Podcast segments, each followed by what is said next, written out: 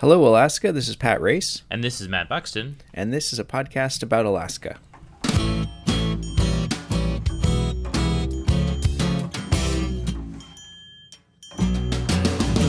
Big week this week. Um, but before we jump into that, maybe just a little bit of housekeeping. Um, we had a we had a great conversation last week with Trip Crouse from KNBA. Uh, Trip is the news director over there. I didn't feel like we got really a proper introduction. We sort of dove right into the nitty gritty of the policy piece of, what we were discussing, and so I just wanted to circle back around. If anyone's interested in hearing more of Trip's voice or, hearing any of their reporting, uh, they can find uh, Trip at KNBA uh, and Koahnic Broadcasting. So uh, that brings us to this week, which was eventful. Yeah, so so Don Young passed away, um, and he was our congressman since before I was born, and um, I, you know, he he was Don Young, and I think that's all I really have to say about him. I think that there's a lot of good reporting out there. There are a lot of people sharing their opinions on social media. There are a lot of um, people kind of unpacking. There are a lot of opinions, and it's it's interesting to see the conversations that have emerged, and uh, you know the criticisms and the criticisms of the criticisms and the criticisms of the criticisms of the criticisms, and uh, there you know we're really unpacking a lot right now, and I don't think I really have a lot more to to offer to that conversation. Um, but the one thing for me that I do find really interesting is this question of what's next. You know, we have a new voting system, and we have an absent seat in in we are unrepresented in Congress. Uh, Alaska has no congressional uh, representation right now, and uh, the process to fill it is is kind of interesting. So Yeah, I mean, I think that's like I, you know, it's been interesting to see everybody's response. I think you know, as a reporter, I had very little interaction with him ever, so I don't really like have these like charming stories, I guess, where like you know you're finding a firearm on him or something, or you're putting a microphone on him. But um, yeah, I think you know the what next is going to be the real. I mean, that's sort of been the question in a lot of ways, like for most of my time covering him. Right? Is it you know he's in he was an 88 year old man. Um, who you know had COVID right off the bat, and uh, you know I think there's sort of been a discussion about like what's going to happen after him for a long time, and I think it's sort of something that even he, um, you know, it's a legacy that he sort of was, you know, he was interested in towards the end, and um, so he's this guy who you know won in a special election in 73 you know replacing a predecessor who died in a plane crash. And um, you know now you know he's been the representative for the majority of the state of alaska you know he's really represents alaska on a national level for all this time and now you know as as the nation is sort of like very interested in, in you know as people are very interested in this new election system right the you know what more interesting way to have it than have a you know the new election system deciding the replacement for Don Young. So uh, I think it's kind of it's interesting because it's going to really put a lot of focus on how that system works in a way that it kind of felt like we might not have had otherwise. You know, I think we have to have this special election coming up, and however it plays out is going to be really interesting to see. And so, you know, those next steps are kind of unclear at this moment, right? You know, so we're going to have an open primary, open special primary, um, 60 to 90 days from now, and then a special election after that. That Yeah. will be ranked choice. so it does seem kind of clear. I mean, I mean, it's we- clear, but uh, as far as like the time, exact Yeah. days of when things are going to happen, filing deadlines, who's going to run, you know, Right. that's another. Who's going to run too, is going to be that- huge. And so, you know, do we do we end up with someone that's like temporary, that's just sort of like filling the seat for until the until the next election period, or are we going to see the same batch of people running for the special election as we see in the uh, you know or new people too, Yeah. right? I mean, I think that's a big question. Is you know Don Young, you know, whether you know you might not have always agreed with them, right? But there was sort of a, a very particular sort of set of people that I think um, you know he comes from, right? You know, sort of this establishment long term party, and you know the question is, you know, is is Nick Begich the heir apparent, or is there somebody else who, um, you know, that Don Young would have? You know, that's sort of a question too, right? Is you know, is Don Young did he ever have somebody picked or somebody in mind to be a successor. It kind of didn't sound like it, but I don't really think it's his choice, though. I mean, like you know, mm-hmm. he's he's he's gone. It's our decision, and, and um, you know, Alaska has to figure out what we want next. And right now, there's a it's a gulf. It's a it's a chasm between Christopher Constant and Nick Begich, and there aren't a lot of other. You know, I'd say that at this point, those are the two people that are in the, in the race that have the best chance of winning. But it, but without an incumbent, without a Don Young in the race, without an, an a person who has been undefeated for you know forty plus years, um, you know, I think that we're going to have people come out of the woodwork that are going to be willing to run that wouldn't be willing to run against Don Young. Oh yeah, that's what I I think that's what I was getting at there is that you know there's a lot of people who would like that seat. There's not a lot as many people who would want to run against Don Young to yeah. get that seat. So, but I've said this before, and I think I'll maintain it that there probably aren't. There, uh, the unfortunate thing about Alaska is there aren't a lot of Alaskans who want to go live and work in Washington D.C. So I think that I think that we have this sort of like self-limiting factor there in that people who live in Alaska want to live in Alaska, and so it's hard to. It's I think it's a big sacrifice. I think it's a, a huge sacrifice for someone to go and be spend most uh, most of or or a lot of their time in in Washington D.C. Well, and two, I think you know, unlike a U.S. Senate seat where you get to be in the office for six years, it's you know you are committing yourself to an ever never ending cycle of new elections, and so I think I mean honestly too, what's important to keep in mind is I think there's like a there was definitely a kind of mythos around Don Young that definitely helped you know contribute to him holding that seat for as long as he did right? That there this kind you know you sort of see it today you know and this sort of like you know he's treated as this larger than life character in a lot of ways and almost representative of Alaska. But like when you think about it like you know there's no guarantee that the next person's going to have it for you know most of our lifetimes. So I think that's going to you know that there's a chance that you know every two years this will be a, a competitive, hard fought seat, and um, I don't know. I think it, it's going to really change things, right? I think that's you know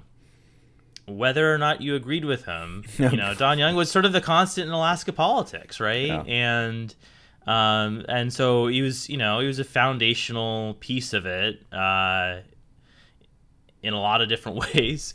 And uh, you know and, and so now that it's sort of it's changing. Honestly i hope that a lot of people come out of the woodwork of all sorts of kinds because i think that's kind of what the system is designed for right? Is to allow more voice you know this new election system it's designed to make it so the political parties don't have like a uh, complete lock on the process. And right. that's kind of how it would have been right? Is that uh, prior to it, the parties would have had their nominees, right? And so they would have the blessing of that party mechanism, and now it's open. So you could get, you know, you can get your moderate Republicans, you you know, like a Josh Revak, or you could get, you know, your resource development friendly, you know, Alaska Native person like Tara Sweeney or something like that. And there's just like a ton of different you're saying the names that are like the sort of obvious names and i'm grimacing here a little bit because like my experience with josh revak is like he was there like d- with eastman over in the courthouse trying to swear in sharon jackson like in this like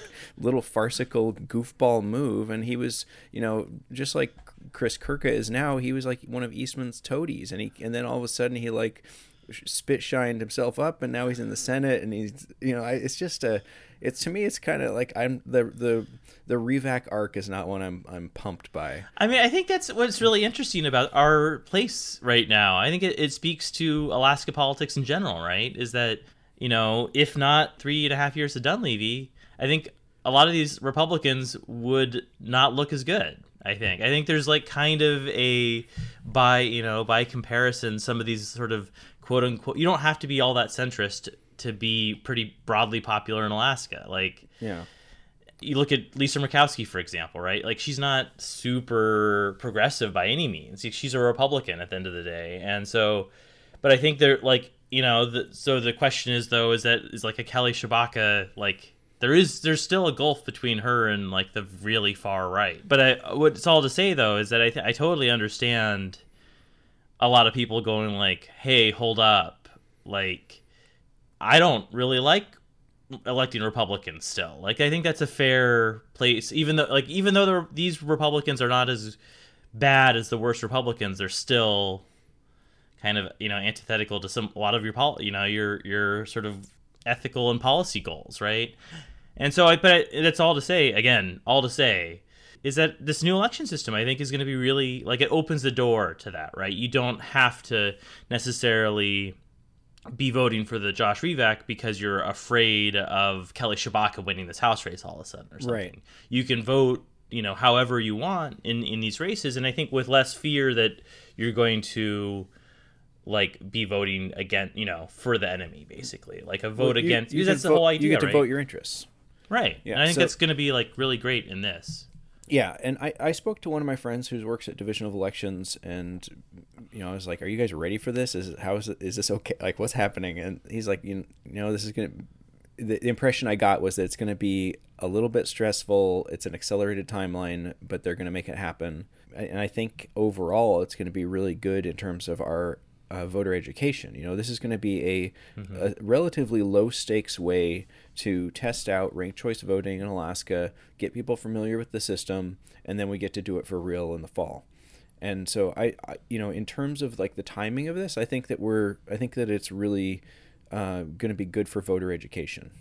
So And I think too, yeah, and I think I think that yeah, I think too, seeing how the process plays out and feeling those questions because right, like this, the other thing that we we get to keep in mind is that while on our end of the spectrum, that we get to you know, there's how does the process work? How does this work? You know, how does how do we make sure voters are educated? On the very far right side of things too, there's going to be like all the conspiracy theories in the world, right? And so, kind of at least getting a dry run through some of them, honestly. Like, Right. you know, if they want to do an audit of it, they want to do all the sort of like fake stuff that, you know, makes them quote unquote feel better. Um, like we, we have time for that, right? And and I think I think there's a big, you know, I think that we've heard people already talk about um, in the legislature, you know, concerns about what if, you know, are we going to have a January 6th kind of situation in Alaska? And, you know, if they have this voting system, um, are people going to reject the results of it? And, you know, I think there's, it's like getting way ahead of ourselves here, but I don't think that's going to happen.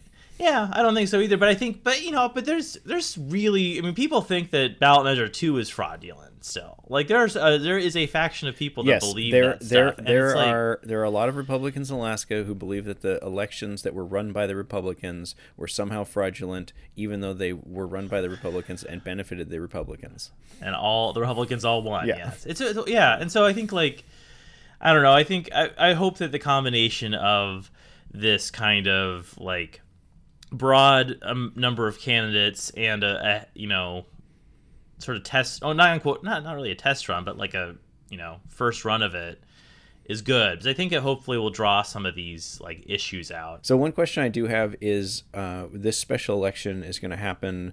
Uh, you know, the primary, like you said, is going to be in 30 to 90 days, and then we have a, a ranked choice general election f- or special election following that. Or then we have a uh, and then we have a ranked choice special election following that. Um, there's still the actual election, the one that like Chris Constant and Nick Begich are signed up for. That's still happening in November, right? So this this person who wins a special election will really only serve for a very short period of time, and it's possible. You know, it's possible the same person will run in both races and have to run those races simultaneously. Is that kind of the the the weird wiggly bit here? Yeah, I mean, totally. You could have. So it, it, it's looking like. Um, I guess it still really depends on, you know, where in this sixty to ninety day window they decide to call the special primary election. Um, but I think if they call it towards the end of it, my understanding is that then the special election would fall on the regular primary election day. Wow. Yeah. And so yeah, you could ha- you could have a ranked choice part of that ballot, and I think it kind of I mean it honestly kind of makes sense if you're looking at it from like a let's minimize the we do we need to have four elections in a year kind of issue, but so you're you're looking at a, a place where you're going to have the rank choice part of who gets to serve the remainder of the term next to the uh, open primary for who will serve the actual term and two that Yeah. serve the two year term. and so, some and some of those names may not be the same. Right, totally, and I think that's that's I think is a really interesting thing. Is you know I I think um, you know, like how the city of Anchorage handled um, the vacancy after um, uh, Ethan Berkowitz stepped away, which again, that's also now an interesting sort of thing in the rear view is that they decided not, you know, I think the rule sort of specifically said they had to hold a special election. Mm-hmm. And they decided not to. And I think they probably have a little more wiggle room in there, I would assume, but the idea was that you know the person that filled the spot wasn't going to run. Yeah, for, I mean that that that is an interesting question because like we ignore statute all the time, right? The legislature ignores statute all the time. Is that and if, something that yeah. we could do here, or does it get even, or does it get pretty hairy when you're talking about elections? And, I mean, and a recently kind of, and a recently vo- uh, established election process. I mean, I well. think that's the thing too is that uh, you can you can delay a lot you know, as we've seen in the in the law so far, you know, under this administration so far, is that there's a pretty loose idea of what the law is, and they, you know, it takes the court intervention for them to sometimes inter- intervene, and sometimes that can be, you know, weeks, if not, you know, the recall is a prime example of that, right? That that they basically stole away almost a, what eight, six months, yeah. eight months of time through the mm-hmm. court process. So so I, that's all to say that like I'm not entirely sure what we're gonna do moving forward. Like we can't say for 100% sure when any of this is going to happen or if any of it's going to happen in, in in some way. I mean, I think that if they're looking like they're good, if they're signaling that they're not going to hold a the special election at all or under ballot under ranked choice and open and open primaries, I think the courts would probably I would assume intervene quickly. But last time, you know, they messed something up and then the the courts just took them took their word for it. They didn't have enough paper in time to reprint the ballot. So, like, sorry, we're out of paper. We're gonna just yeah. postpone and do the election in the fall. yep. So, like, there is a lot of I don't know. I, I think that's it's gonna be interesting. I mean, I think I think yeah. people will be pretty litigant if uh, yeah. if they if they're really gonna start to get screwy with stuff. So speaking of the courts, um, I I think that you've been uh, swimming around in uh, Supreme Court stuff lately. What's uh, yeah. Uh, do you want to talk about that a little bit? I think that it's, it's yeah. I'd rather talk about it than write about it more. Okay, so. well, let's talk about it. What um so this uh this week was the Supreme Court hearing for the um, uh, redistricting cases, and so it was uh, a lot of people talking about redistricting. I mean, it's basically you know the end of the arguments over it, which is really interesting to see kind of everything come together after this. You know, really again, very accelerated process. Like they didn't they didn't really start the whole lawsuit until like December, and they're now going to have it resolved by April first. So that's you know yeah. ten two weeks away. And um, so, how do you want to approach this? Maybe we should just kind of do like uh, maybe talk about some of the highlights. Like I watched a, yeah. a, a, some of this. Um, they sort of broke it into what three parts? It seemed like. Yeah. so maybe the... that's kind of yeah. Well, I think just going sort of in order makes a lot of sense because okay. that's kind of how Great. the the importance of it all went out. Anyway, so there's three parts of the lawsuit. There is the East Anchorage Senate pairings. There is the Skagway Juneau house maps, and then there is um, so which both of those cases the plaintiffs char- challenging the Alaska Redistricting Board won on kind of interesting grounds.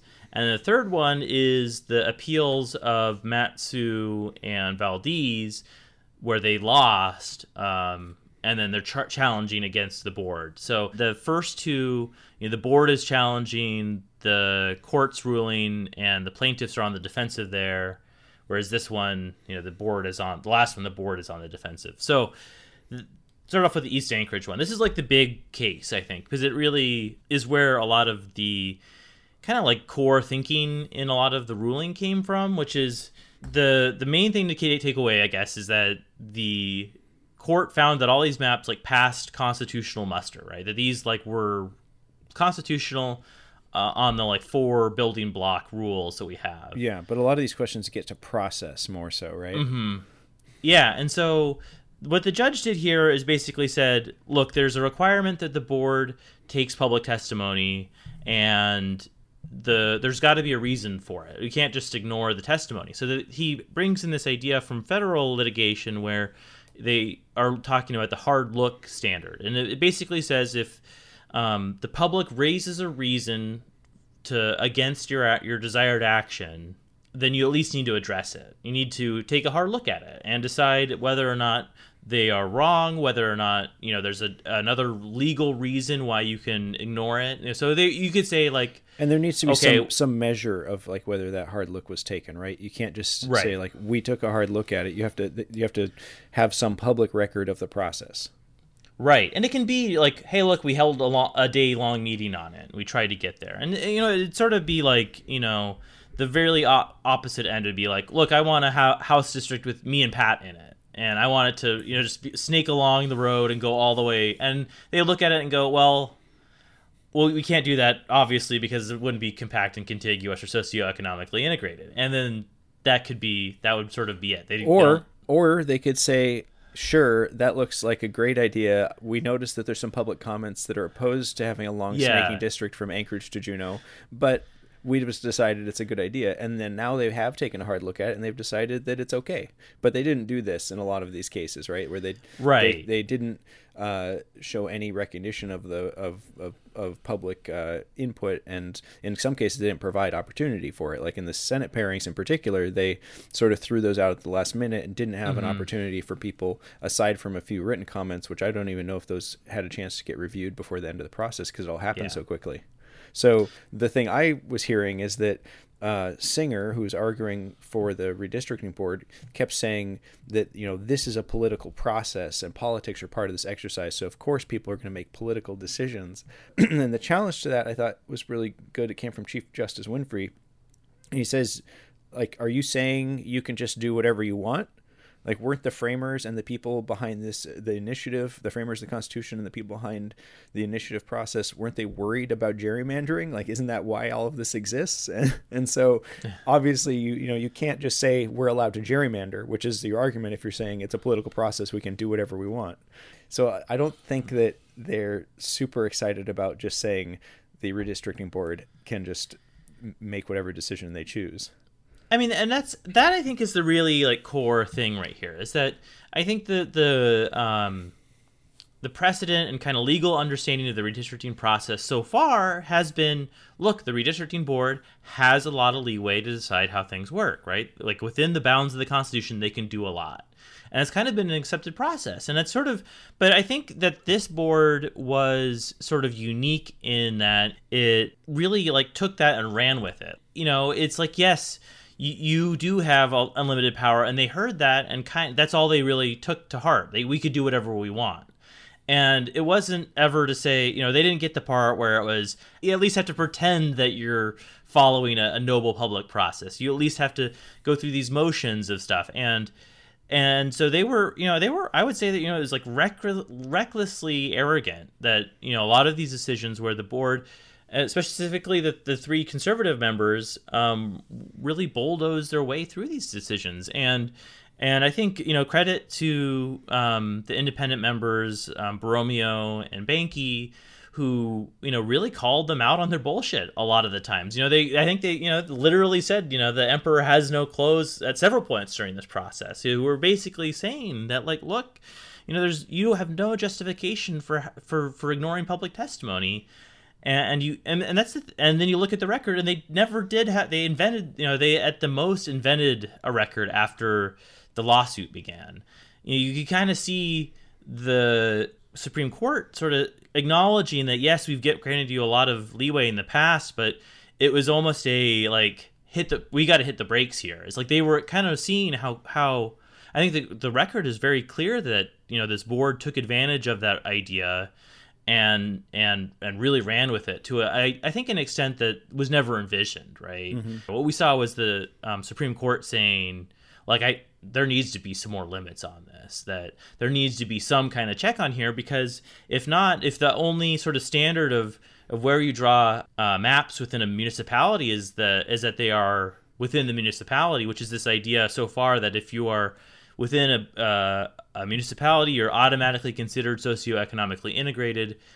Like they're looking at that i think they're saying that like there's got to be more because otherwise you could just wildly gerrymander within um, cities. And i think that was the that was the real check that they're looking for. And i think that is a you know we've seen this kind of happen before in um, in redistricting, you know, rounds, and so Yeah. um, it, I, you know, I think that there's a good chance that there's some kind of standard will emerge out of here that will, you know, serve as a check. And I think that the other thing that's important to keep in mind too is that while the redistricting board is making this argument about, oh, it's going to just radically upend the process. Oh, we're going to be like hostage to these public, you know, if, and I think there's a, literally a quote that Singer said at some point that was like, when we care about what the public has to say, we hold elections and and it's Right. it's kind of a wild idea again because you know the the this is in a politically appointed board that is a result of how caucuses form in the legislature and and who's hold you know who the Supreme Court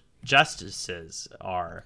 So it's not like a you know people don't vote on these things. So anyways, uh, but but the point that the um the East Anchorage plaintiffs, uh, led by attorney Holly Wells, argued in court is that there's not a hard requirement that you actually like follow what the public says. It just says that you got to do something to try to appease it. And and they, we already have an example of what that looks like, which is Valdez, where they you know tried to draw up a couple other maps and looked at them and said, no, these are worse than uh, what was presented. So they made some super weird arguments, like the uh, um, basically said, you know, the people on this board have 200 years of experience in Alaska, and like we we know better than everyone else. And and I look at the at the public meeting we had in here in Juneau, where you know we had this one guy who is you know a Republican from Juneau who drew these boundaries that were super squirrely. There was this big uh, octopus tentacles that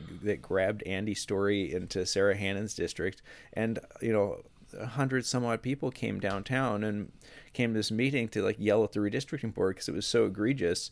And I, like I don't think that you want to cut the public out of that process because that is a that's a case where the public had an impact. You know if the public hadn't been watching and hadn't seen that and hadn't voiced their concern that wouldn't have been something that the redistricting board would have necessarily changed uh, Right. and so i think that the public has an important role in this process and i think that's what what you know angers me the most about singer is that his approach to this is that the public really doesn't matter and that that essentially this board should just kind of be allowed to do whatever they want. They've been appointed to these positions, and their expertise is all that is all that holds water.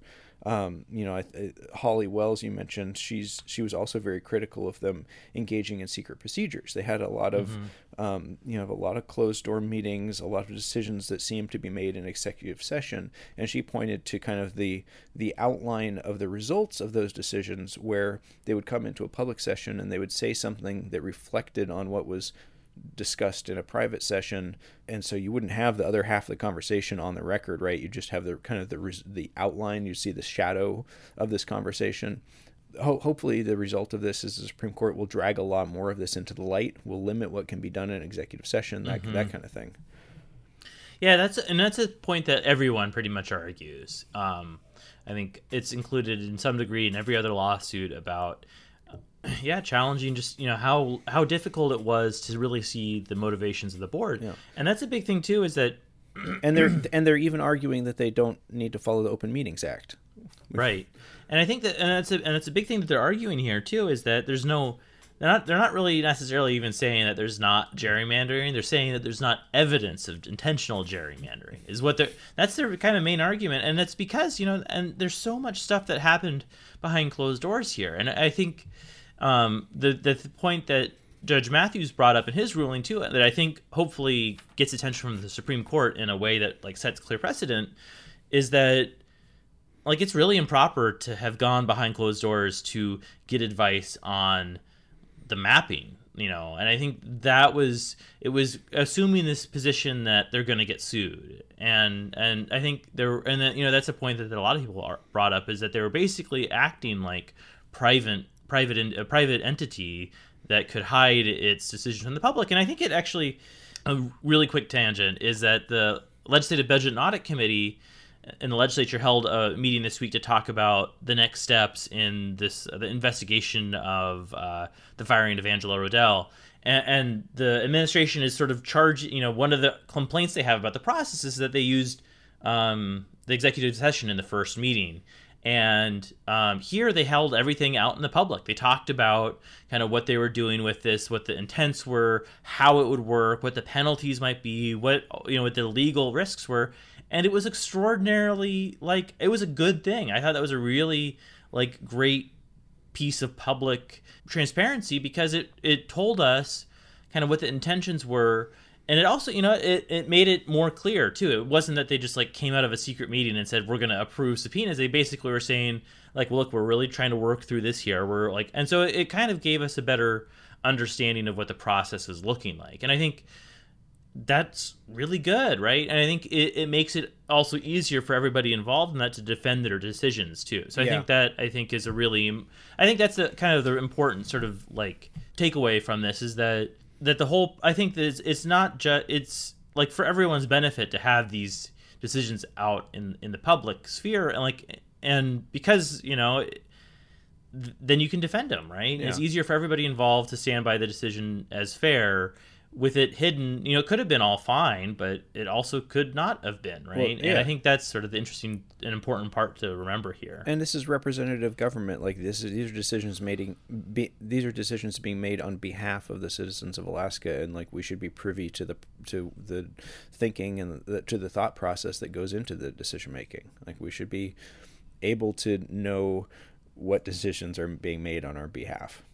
Yeah, exactly. And I think that like wish more I wish more was like that because I think that it just helps, you Yeah. know, it just makes you a lot more confident in the process because again, like it's it's not a private entity, right? They're doing the public's work. Yeah. right? We should we should know we should have you know certainty and clarity in why our, you know, the political legislative districts we're going to have for the next 10 years or the way they are. So the next uh, piece of this um, court case was dealt with Juneau and Skagway and the kind of and the pairing there. Um, Skagway wanted to be uh, paired with kind of South Juneau, downtown Juneau, rather than uh, the northern half of Juneau, which is like physically closer, um, but maybe more less politically uh, aligned. And so the the thing that came out of that for me was uh, Robin Brena, who's like kind of I don't know maybe uh, like a little bit Alaska celebrity rich guy lawyer. Um, he I mean, was he won the big TAPS lawsuit, he- yeah, so he's he repre- sort of been skating off of that. Yeah. yeah, so he's representing Skagway, and um, I thought he brought up a really good point about board deference. He talked about um, he Mhm, talked that's what I was about talk about. Yeah. yeah, he talked about how board members are deferring to each other and how that almost amounts to sort of like like vote swapping or like um, political horse trading um, where if you have a board from southeast and you defer to them on issues in southeast and in exchange they're going to defer to you on in, uh, on issues in anchorage like that's not really a good process and it's and uh, is is trading favors. Yeah, that's that's the big one of the big points there is it was this you know so the the important thing to keep in mind of Skagway too is that they won on the same grounds as East Anchorage that you know that the board ignored their input right? But they're also arguing um, that the that the judge or the judge was wrong to say that the board that the maps were fine. Is that that's sort of the ruling here is that the maps were technically fine the process was bad. But the Skagway's arguing that the process the maps were also bad. Um, which wasn't really that big of a like again it wasn't that didn't didn't focus that strongly in the conversation here again it was really about process and the thing that really stuck out to me is that there was a lot of talk about the inconsistent application of of the board's you know priorities right so Yeah. um, in some areas they were you know sacrificing um, compactness and um, for socioeconomic integration they're pointing to this like cantwell carve out where it's like this really it looks like a little finger that kind of grows you know go, comes out of one district and grabs cantwell and um and but uh, meanwhile in Juneau they're arguing that um, compactness is the overriding factor of socioeconomic integration, and so I think it becomes this really interesting question of like how you balance them. But the main argument here is whether or not those need to be consistently applied. You know, how do you decide when you know compactness is the is the main goal, and how do you decide when you know socioeconomic economic integration is the main goal? And I think I think it- it's is important to like compare and contrast those ones, especially those specific two cases where it they are you know complete you know you could have made the exact opposite decision in both cases and yeah. it would have like been con, you know consistent quote unquote consistent and so i think it, it again goes to that idea of trading that idea of you know who gets to be the expert in areas. And that's the thing too is that the important thing to keep in mind too is that that happened in a lot of other places in this map that weren't you know subject of a challenge. That there are a lot of other places where people were saying i'm the expert in this area and they said okay cool. Yeah yeah and i and um and i didn't pay as much attention to the to the third uh, leg of the race here which was the uh, valdez matsu piece so I, I if you have anything to offer on that i'd love to hear it yeah i kind of missed that one yeah, again, that one is more interesting in the court ruling that upheld the district. So there, Matsu and Valdez were both arguing that they, they shouldn't be paired together into a house district. And and they're not entirely wrong, is the sort of the main key thing to keep in mind. But the problem is that accommodating those concerns requires like a massive shuffling of districts. Like mm-hmm. everything else. It's like as if, you know, you're it's a big long line of districts where you know it shuffles everything up north and then it requires changes along the west coast and then it comes back down to kenai and affects that and then it actually in there are some instances where you'd actually need to redraw all of anchorage it's this really kind of interesting domino effect in how it all plays out because i think that's kind of what's important to keep in mind with the two areas where the judge did strike down the rules is that they're pretty um, confined in in where they were going to impact it. So the Juneau district only is two house districts, doesn't require any other jostling. Yeah. The Anchorage Senate pairings don't require any new map drawing. But so this one would this require is, like you to draw the entire map yeah. again. This is and, like this is like rearranging the living room. This is like like let's put the couch by the window, but then we have to move the bookshelf, but then we need to move this lamp, but then we need to move this, then we need yeah. to move these plants over here, need to go over there, and that means we need. And all of a sudden you've got, you know, everything needs to be redone. Right. And Skagway's like Skagway Juneau case is like is, it, the better way to think about that one is like let's rearrange the books on the bookshelf, right? right? You don't need to change everything else. And I think that, you know, they're asking a lot as far as like the changes here.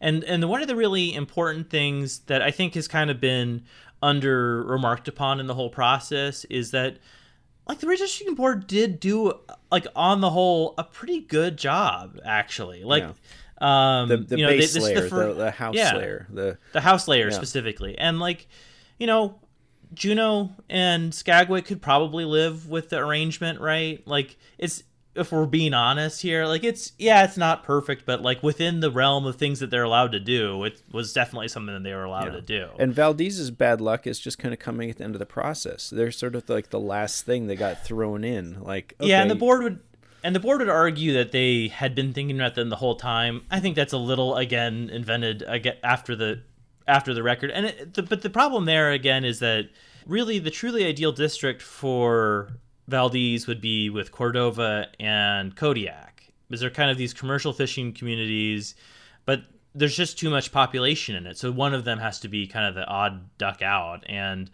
um, so the, I mean, like, with the alternative that they proposed would have put Cordova with Fairbanks. So yeah. that's like gives you an idea of like what they were looking at here. And so, but yeah. the so the really the unremarked thing about it too is that you know not only were the house maps like pretty good, you know, this is the first time that they weren't ever you know they didn't find a constitutional problem with these maps, right? Like that's that speaks again to I think the the board's like full understanding of like the rules and, and they were just pushing them too much but you know they they did you know they respected especially alaska native community boundaries in a way that have never has never happened really in the past um, you know they were able to really separate um, the interior athabascan communities from the north slope and from um, the bering strait communities um, and that's been a really big issue before. Fair or the interior Doyon region has been had several communities like you know kind of sliced out of it and put into other districts, and so they never had yeah. like a, a, unified district. And so the the big thing that the board did that is kind of new here that the, the judge upheld is that they gave weight to uh, Alaska Native Corporation boundaries, and uh, you know set by ANCSA. These are um, you know basically the argument is that you know the process so far has given a lot of deference to really you know non-native forms of governance you know boroughs and cities. And and they're basically arguing that you know the Alaska Native corporation boundaries should have some kind of weight in the process. And I think the judge really agreed. And you know I think they're basically saying that it's not that they should get deference on their own but they simply serve as a good indicator of socioeconomic integration. How how much how much of that do you think came from having strong indigenous representation on the redistricting board and how much of that is just sort of a mark of where we are at this time in our history? I think a little bit of both. Um, i think that actually um, binkley john binkley the board the conservative board chairman who you know tangent you know aside i think you know his political stock has really been hurt by this whole process. He's kind of come off as being like uh, a little bit of a partisan goon. But you know, but I think he also really did from the start care about keeping the Doyon boundaries. And I think it's because, you know, he's part of Fairbanks community. Doyon is a big, you know, it, it's Doyon. And it, when I say Doyon, it's Doyon and a bunch of other, um, you know, Alaska Native organizations from the interior all really lobbied hard on this. It was one of the strongest sort of messages that came out of the community about how the map should be drawn. And so I think, you know, I think there's a combination of having two people Alaska Native people, um, Romeo and uh, Bahnke on the board, but I think also Binkley, you know, gave it some weight and really and and took it to heart. And then other members just all deferred to him because that's the, that's you know how this board works. But but I do think that that that is like a valuable thing, and I think that's one of the things that kind of bu- bugs me a little bit about this process is that I think people are when they're kind of looking at these arguments that are being brought about it um, I think there's like kind of a reflexive response to say that anything the board did must have been illegal and wrong and underhanded. But it's like, no, this is kind of a it's a big, tricky, complicated process, and there were like you know good things that happened in it, yeah. and and it wasn't all bad, and it was and, and so that so that and then that I think is what kind of bothers me too about you hear some of the challenges coming out of Valdez and Mat-Su and it, it, a lot of it kind of boils down to well our concerns should matter more than Alaska Native concerns mm. and and I think there I think that they do have some arguments where maybe the process around how they reach those positions or, or, or how they maintain them as they were going forward like I think there's some valid concerns and arguments you could make around those edges but the idea that solely like non-native communities should matter more than native communities is like a kind of ugly argument to be making in this whole process. Because i think that like you know you look back at a lot of it you know the last round again it split a lot of these you know culturally you know cohesive communities apart. You know they were putting you know and that's the thing too is that you know you look back at a lot of the records and it's like you know putting interior Athabascan with other communities is just like you know some of the strongest lack of economic integration that you have in the state. So so this is this is going to be decided by the Supreme Court uh, just in a, in like a, what, a, week and a half or something like that. Yeah, pretty much. Yeah, and and then um, and then we will either go back to the drawing board and make some changes, or we will be content with with, with what we have for the next ten years, right?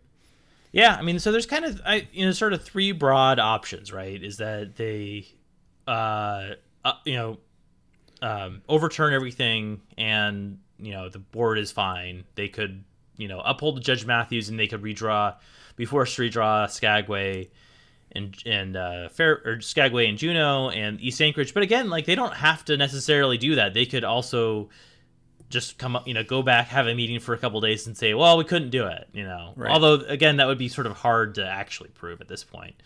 Um, or you know, the judge, the court, Supreme Court could order a whole new set of rules because you know it's important. You know, the last time it happened, right, that several districts were struck down by the Superior Court judge, and then the the Supreme Court came back, and it was a completely different reason that they negated the entire map. So um, it's possible that it again it's also there's a whole third other option that we won't know you know yeah. we'll only know when we see it and so. I, I think the biggest thing is just going to be you know there whatever comes out of this case i think that or these cases i think that the biggest thing is going to be uh, just on impacting on process so for next time around if they say listen you've got to listen to public testimony you've got to take a hard look at public testimony. You can't be doing all this stuff behind closed doors. I, and I think that if that if that comes out of this process, I'm going to be really happy. Um, you know, beyond that, it would be really nice to see the Senate district, uh, the Eagle River Senate district fixed um, because I think that's a pretty egregious abuse of power. But um, you know, aside from that, I think I'd, I'd be pretty happy with this process um, if they just sort of said, "Let's make sure our procedure is above board." Yeah, I, I would totally agree. I think that you know that's that's the whole issue here, right? Is that a lot of the underhanded maneuvers are the product of inference, right? We don't know for sure that they did anything because they hid so much behind, you know, the attorney-client privilege and, and executive sessions. And so I think you know it would have been to their benefit, right? If much more of it was on the record, and it, hey, like it, if they really nothing was really happening, then that much the better, right? And or for them, and and so I think yeah, I think it's a good lesson just about you know the responsibility of a public you know agency government body to the public right? Yeah. to be able to be able to understand and and fully challenge and and handle all this stuff. And i think that's sort of my frustration with it at the end of the process is that you know, there's still issues still uh, you know outstanding issues with the record right? That we don't you know that there there are parts of this trial where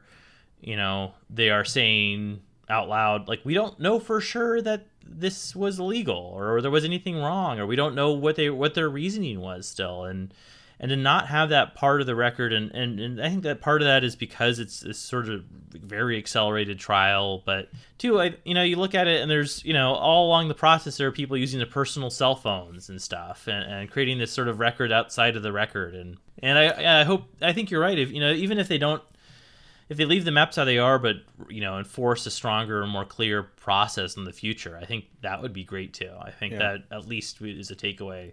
So I th- I, that's the thing too, and it's on a personal note, right? I've been covering this for a couple months now.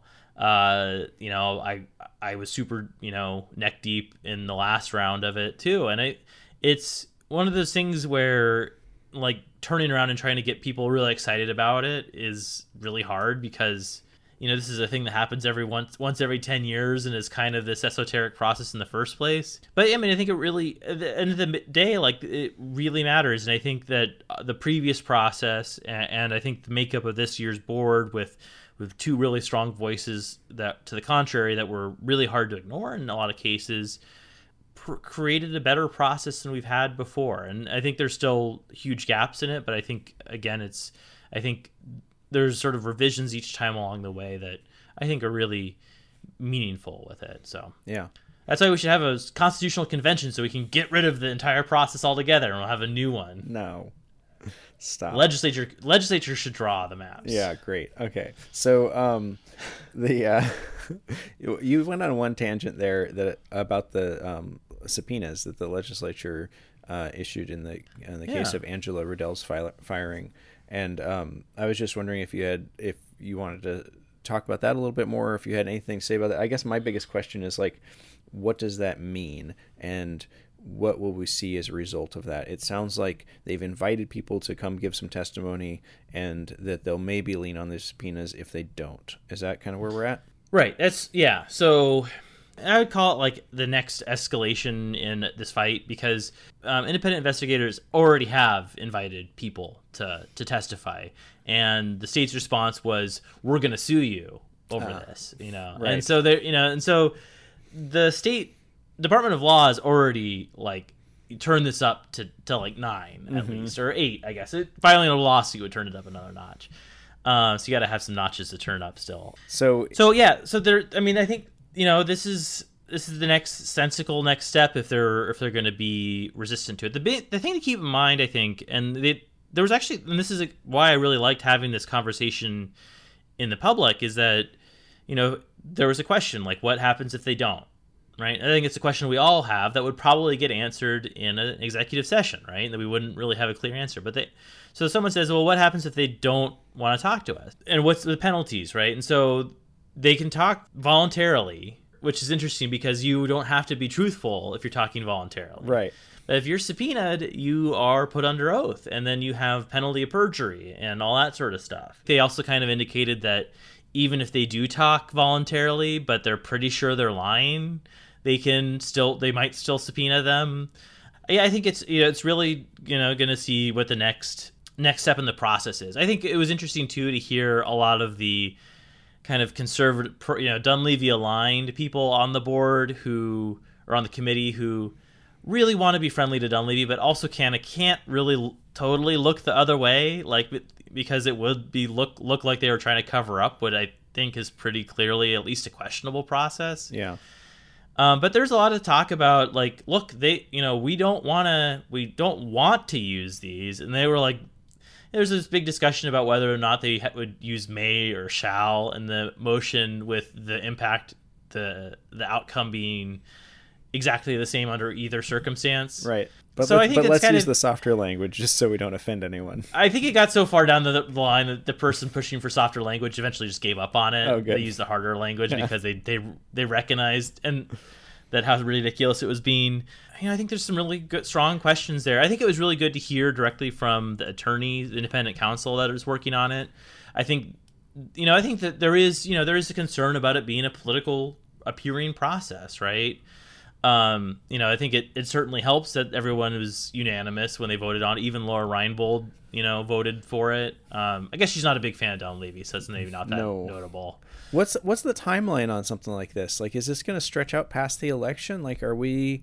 Like, It might. I mean, that seems like a really like uh, the, the people that are on that are making these decisions won't be there anymore. Um, you know, like von Imhoff, who's been chairing these meetings, is already said that she's not running, right? So that Mm-hmm. it would feels like it would really change things if she's not around, or um, if Dunleavy doesn't does or doesn't get elected, that that'll change some things too. Like the if the urgency might just like fall away if he's not there anymore, or it might ramp up if he still is there. I I guess I I don't necessarily see the trajectory for this process yet, and I was wondering if you have any insight on that.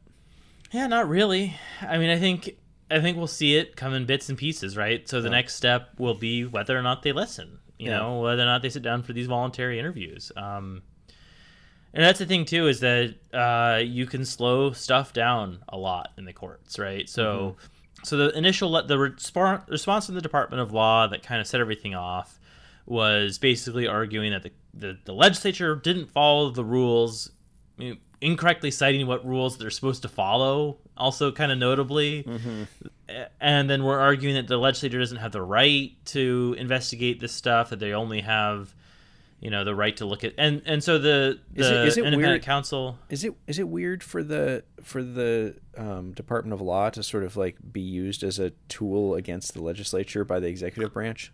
I, I think so. I, I would say so. I mean, I think especially when they are covering up what is like clearly a political like process, right? This is, you know, this there's no overriding state interest. I think in trying to keep all this stuff completely secret, right? Right. You are you're doing the work of of protecting individual interests here, right? Right. And that's that's what's kind of gross about everything out of this department, this version of the Department of Law under Dunleavy is that Yeah. so much of it does feel like they are just you know the personal attorneys of Dunleavy and friends. And well, there are other gross things out of this Department of Law. yes, yeah, yeah, but Uh, yeah, this this in particular also is gross. Yeah. yeah. And so, um, yeah, I think I think it's weird. I don't think it's necessarily like impossible or illegal necessarily because again you have pretty broad rules on what you can do and there's not a lot of checks on it i mean i think that we'll end up with probably a court ruling that will add another month or two to the process because they're going to argue that probably the court the legislature doesn't have the right to do all these things. They're going to have to brief on it. They probably have oral arguments on it. You know so we're talking like 60 90 days probably there at least. Um and you know that's that's the style right? It's kind of this run out the clock mentality. Um i think though there you know it's going to be interesting to see how willing people are to stand up and actually talk about it right especially some of those republicans i think von imhoff has been really outspoken about it she's been very firm in her convictions with this issue so I think that's good. I think though whether or not other Republicans or or people that are already not in the Dunleavy camp like speak up about it is going to be interesting. You know, I think that's kind of where we come down here is that you know, we don't have a ton of clear answers and just how willing like the political system is to just look the other way is going to be a really interesting element of it. Um, so I think it, you know I think that's concerning. I think that there's like just weird stuff that is going on. Again, And it's like it's it's almost like you know that they yes they had the right to fire Rodell, right? They we, there's not a lot of argument about that. But again, the the process, the influence, who knew what, when, why were they doing it, all those sort of things, like kind of speak to the foundational like dishonesty about around this administration that I think is almost like the bigger issue, right? Is that yeah, they could have done it, but why were they doing it? Were they self dealing with it? And I think those are the really important and kind of unanswered questions here because again like they were allowed to fire you know that's that's the law but um, were they allowed to fire her the way they did is sort of the so change change change of subject here campaign finance limits are are eradicated talk right? about self-dealing right so so right now unlimited contributions the the house did pass a version of campaign finance reform that puts some limitations uh, in place. Smart limitations too. Mm-hmm. It's changing it from it used to be that you could give a candidate five hundred dollars one year and five hundred dollars the next year, and that really. Yeah, there's an advantage, right, to being out of the gate first because your mega donors or your kind of donor class could give you a thou. Um, so this changes it to a, a election cycle limits. I think it's two thousand dollars total. It seems fine you know, it's some sort of limits. It's it's much higher than they were before, but it seems to be that it would at least satisfy the concerns raised by the court. And the Republicans fought, you know, tooth and nail against it. You know, they it was really uh, a more uh, remarkable, I think, kind of series of floor session debates about the amendments and the bill itself. You know, arguing that it's a limitation on free speech that corruption never you know corruption doesn't matter apparently well that was the, that was the most wild thing for me is i saw that come across that some uh, was it kirka someone was saying like the legislature has basically never been corrupt. I'm like are you yeah that's carpenter yeah. Oh carpenter? Yeah. Are you kidding yeah. me? Like the, have you not heard of the VECO scandal? Like what is like... and then their their rebuttal to that was like well they well it wasn't very much money. So it, so it doesn't so if they're if they were corrupted by a little bit of money then it's not going to make a big difference if it's unlimited amounts yeah, of money. Please and, let us have more money if we're going to be corrupt. Yeah. I mean, I think, and I don't know. I mean, I, I think that they're really, you know, the the thing to keep in mind is that legislatures can't even raise unlimited amounts of money right now. They're because they're in session, and the only person that's like well documented to be trying to raise unlimited amounts of money is Dunleavy, who you know whose Department of Law didn't really defend this law in court whose elections bills don't include any sort of campaign finance limits, who you know rode to office on a four wheeler. Uh, yeah, down the middle but of rode to office on a, on a on a political action committee, you know, run by his brother that basically did all the normal campaign stuff. Like it was uh, really kind of un- it was unprecedented in, in a way where you had a a PAC basically doing all the work that a normal campaign would do. And so I, I got some flack because I wrote about how even though the House passed these this legislation for all intents and purposes, this led you know, there's not going to be campaign limits this year. Like, but let's be honest. You're saying the Senate's not going to deal with it? Yeah, Is it, the Senate's already said they're not going to deal with it. They said uh, the the guy, the Senate Senator Mike Shower, the guy who's got the committee where all this bills, all these bills would be routed through, says that they've got other priorities this session. You know, and uh, what I think is interesting about it too is that I think there's a a decent amount of water carrying for Dunleavy, but I think too, it kind of it really does sort of speak to some of the like Republican ideas about money and politics, which is, uh, you know, we heard in addition to these like free speech kind of crap and and this idea about corruption not mattering, there was a, a fair amount of people who were complaining about ballot measure two that oh it's it's it's not you know it's disadvantaging us. They're complaining about union money that oh we can't keep up with unions, which again, great. Put not some, that you know, put some limits yeah. in place yeah, and and and three that the social media companies are are censoring them, and it, you need more money to be able to go up with a with the the evil Facebook that's suppressing Republican speech, so, and it's like so you can buy ads on Facebook. Yeah, yeah, and and and so I, I mean, I think to me, I, I would hope people the takeaway here is that like the the Republican arguments against it are very bad faith, you know. And I think you know, if, and if they want higher limits, then they should have ran an amendment to raise the limits, right? That's one of the other issue things is that they're saying that two thousand dollars is way too low, and so but they didn't ever suggest an amendment that would have raised the high um, limits to higher. I, and so it's I like, want to know how many of them are going to give two thousand dollars to someone's campaign. yeah, Yeah, I these guys are just going to sop up money from like oil tycoons and then do whatever Well, they the- want. And there used to be limits too on how much money you could take from out of state, and that was one of the things that was struck down. Um, this bill would put a percentage limit in there, so you can, and which is, I mean, if it, that was going to affect, like, I feel bad for the campaign treasurers who have to like try to keep that keep up with that, but it would limit a quarter of your maximum contributions from out of state money. So I mean, like theoretically, right now you could. I think someone called him, you know, the billionaire latte sipper from you know Silicon Valley could totally run in and fund a bunch of people if they wanted to, which is totally the process going forward. And I think too that this idea that um, the public will be outraged that somebody took a million dollars from somebody might be kind of limited. I don't think it's like you know we've seen already like Dave Bronson ran into office with a litany of uh, campaign contribution problems that people knew about before the election that only got worse after it, and nobody really nobody really seems to care all that much. And Okay, okay, hold on. I have a total aside here. So, All so right. speaking of money, uh, have you heard, you've heard about like all these Russian oligarchs are, are getting uh, you know the clamps put on them, right? Yeah. And you heard about the guy that owns the uh, Chelsea Football Club. Um, Mm-hmm. His name's Roman Roman Abramovich. I'm not sure exactly how to pronounce it, but that's his name. oh, I'm sure he's a, a, a Russian oligarch is going to feel he's not going to have his feelings. ho- hurt, well, I, don't if, I hope I'm not hurting his feelings because he'll probably just murder me or something. But the, uh, but no, the, um, anyways, there's an interesting Alaskan connection there. He's the guy that wanted to. He bought a giant, like German drill or whatever, and he was going to drill the channel underneath uh, from Russia to Alaska. He.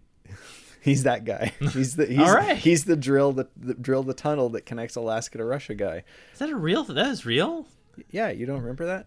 I don't remember that. No, no. This guy wanted to like. Um, I think he bought the equipment doesn't too. even seem possible. No, I saw you know like the tunnel kind of right, and it was going to be. Oh, yeah. I think it was supposed to be an underground uh, uh, railway maybe or something like that, and it was going to, you know, enhance global trade or whatever, you know. But no, it was a big thing. I think it's. Uh, Go back and look this guy up in conjunction to Alaska. It's really interesting, like 2008 ish or something like that, I think. And uh, um, just a small connection to our to Russian oligarchs. I'm sure there's many more. If you know a, a good Russian, Oh yeah, sixty-five billion dollar project Yeah. to build it, two thousand seven. Yeah. Yeah. all right. Fun connection, huh? All right. Yeah. Anyways, um, okay. So campaign finance limits. We'll see what happens. Probably nothing. Everyone's mad at Matt because he said that probably nothing will happen, even though probably nothing will happen. And then, uh, I mean, just for the record, I'm going to say, don't give up on it. I, I think campaign limits are good. If I'm if I'm the if I'm the guy who stops campaign limits from happening because I'm just I'm cynical about the legislature when the legislature spent the last three weeks arguing about Eastman amendments, then there's a bigger problem they, going on. they have other priorities, Matt. If if we think campaign finance limits are important, we should be writing to which committee? State Senate State Affairs, Senate State Affairs Committee. Okay. All right. So I will I will write a letter where the bills are right now. Yeah. to the Senate State Affairs Committee and tell them what my priorities are. All right, great. Uh, I think we had one more thing that we wanted to talk about, and that was oh, is that Senator Reinbold's bullshit? yeah. bill. I didn't understand what happened there. I saw you tweet about it, and it was this. Um, I don't have a it's- she- good She, has kind of an either. anti-vax bill that's been floating around for a little bit, and then all of a sudden it just like passed the Senate with a lot of like weird names attached to it. Where it's like, oh, these are all like Democrats that are voting for this, and I don't understand at all what's happening. So maybe you could help me, or maybe you don't even know either. Yeah, so I've had it explained to me, kind of like somebody else's sort of like tortured explanation idea of what happened. I I don't really get it. First of all, there are uh, several of the Democrats that are anti-vaxxers, or at least like kind of light va- anti-vaxxers. Like maybe they'll vote for the vaccine program. They're not fully Ri- Lora Reinbold, but like, Like, truly an- do well, believe no, that anti- nobody should have like vaccines mandated. Right, right, right. Requirements, right, but not they're not like against vaccines. Yeah, I guess it's sort of yeah. It would be a stretch to call them anti-vaxxers, but I guess you know, it depends on what your definition of anti-vaxxer Yeah. is, right? Well, I think there's And a, so- I think there's a pretty big gulf between anti-vaccine mandate and anti-vaccine. Yeah, it's getting blurrier every day. uh, so, so I think there that, that like I remember when Biden had his like national na- vaccine mandate, which has sort of slowly been peeled away by the courts. And I remember Senator um, Senate Majority Leader or minor Senate Minority Leader Tom Begich saying like, "Look, we don't really love vaccine mandates." You know, I think like, you know, and I think there's so some people. I think see it as a consistent position, especially within you know supporting the right to abortion, right? I think that's and so that's actually the, that's sort of the wrinkle with this bill, right? Is that it has an intent language piece in there that says so, in, which is non-binding. Let's be clear about that. It doesn't mean anything other than that they voted for it. But the legislation like specifically says that we support the right a person's right to select any sort of medical procedures under the state's right to privacy, which literally means we support a right to an abortion because of you know it's been established constitutional precedent precedent in Alaska um, on Alaska's constitution, and so that's like kind of maybe part of it. I don't know. I think that it's all to say that I think there's a little bit of deal making going on right now. I think that uh, the the vote for Lora Reinbold's bill, I think, is seen as a little bit of an appeasement measure. I think a little bit of a go along to get along. I think too that there was maybe my understanding is that there's maybe an understanding that there were going to be a bunch of floor amendments on the bill to like try to fix it because I mm-hmm. think there is again there's like you know, this is a blanket ban on vaccine mandates of all kinds. So it would be even healthcare providers, you know, that are typically have been long required to get, you know, a slate of vaccines. Um, you know, that would all be outlawed. And this is this isn't just the COVID vaccine. This is all vaccines. Mm-hmm. Okay. and it reaches into you know it reaches into private businesses right Yeah. and and tells them how to operate and so i think there was uh i think there would have been support for efforts to take the edges off of it i think you know to to to build in some of those things but i think it's at some level there was a who even cares kind of thing like this Yeah. is you know i think there's an understanding that this will probably you know this will definitely die in the house but it again, you know, I don't, I kind of don't really necessarily buy all that. Like, I, that's the that's the explanation. I don't know if I really like agree with the explanation. I'm just, I think that you know, at the end of the day, you're still voting for a pretty draconian anti-vaccine mandate bill. Yeah. you know, And the, and Um, the state chamber of commerce came out against this immediately, right? Yeah, I mean, this is like, and again, I think it, it, it does talk to or speak to some of the issues around, you know, this is uh, supposedly a bunch of pro business Republicans who are pro business legislators who are, you know, reaching into how private businesses are allowed to operate, right? And so, Yeah. you know, I think, and that's the thing I- with the I thought that vaccine was an, mandate. I thought that was an interesting. Sorry, I thought that was an interesting letter because the you know it's like we don't we don't want you to tell us we have to mandate anything, but we also don't want you to mandate that we can't mandate anything. Right. Well, I, mean, I think it like speaks to you know that we get we we got all everyone got all wrapped up about like vaccine mandates and stuff, but and and and why they were being I think they lost sort of the sight of like why they're being enforced, and it's like having a bunch of people go out sick with COVID or exposed to COVID is like extraordinarily um, disruptive to businesses, right? Like you don't want to have your entire office out for an entire week Yeah. and um, you don't want people to be getting sick. You don't you don't want to people to be worried about getting sick going to your business, right? And I think some people like so political at this point that they would rather like run businesses into the ground over the ideology of you know opposing vaccines, right? And so like was the, was the government right to you know broadly enforce this sort of thing? I don't know, maybe, but I think the idea that they would tell a business how they can operate on that level, how they can't operate on that level, I guess, uh, seems to be to be weird, right? It's like Yeah. it's preventing a business from being able to operate maximally, right? And, Yeah, I mean, should should the government require us to refrigerate our milk and to keep rats out of our kitchens? Yeah. I mean, what is the the government's really getting in the way? what are we going to do next? Yeah, you know, mandate a living wage, you know, like, and I, I think maybe I kind of wonder how much of that is sort of wrapped up in there. Is that, you know, that there's sort of a element, a reactionary element to efforts to try to make things like marginally better for workers. I think there's, you know, I think you know some of this vaccine mandate stuff. I'm sure is wrapped up in this idea that oh nobody wants to work anymore, and but also nobody wants nobody can work because there's all these draconian vaccine mandate. Like you know, it's like sort of all this like weird logic I think is gets built up in there, and so right. I think you know there's like you saw uh, Anchorage Mayor Bronson or complain about it. He said, "Oh, the reason that the hospitals are understaffed and there's not enough um, beds is because they have a vaccine mandate that is, hasn't even gone into effect yet, and and so I think that's just not like a lot of like logical, like not a lot of logic with any of this sort of stuff. Maybe it's a go along to get along kind of effort. Maybe you know we help appease. Maybe we settle down Lora here, and we help you guys settle Lora down, and we'll get something else along the way.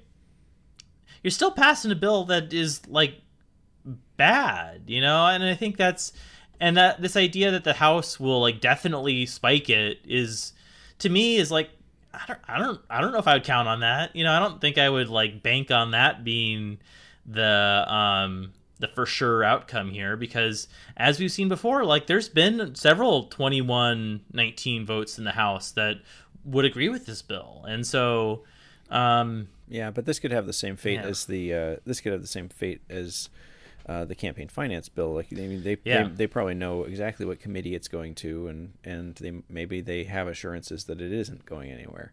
Yeah, you know, it's and those kind of you know getting getting back to that behind the scenes conversation that we aren't privy to. Like those kind of conversations happen all the time in the legislature, right? We, right.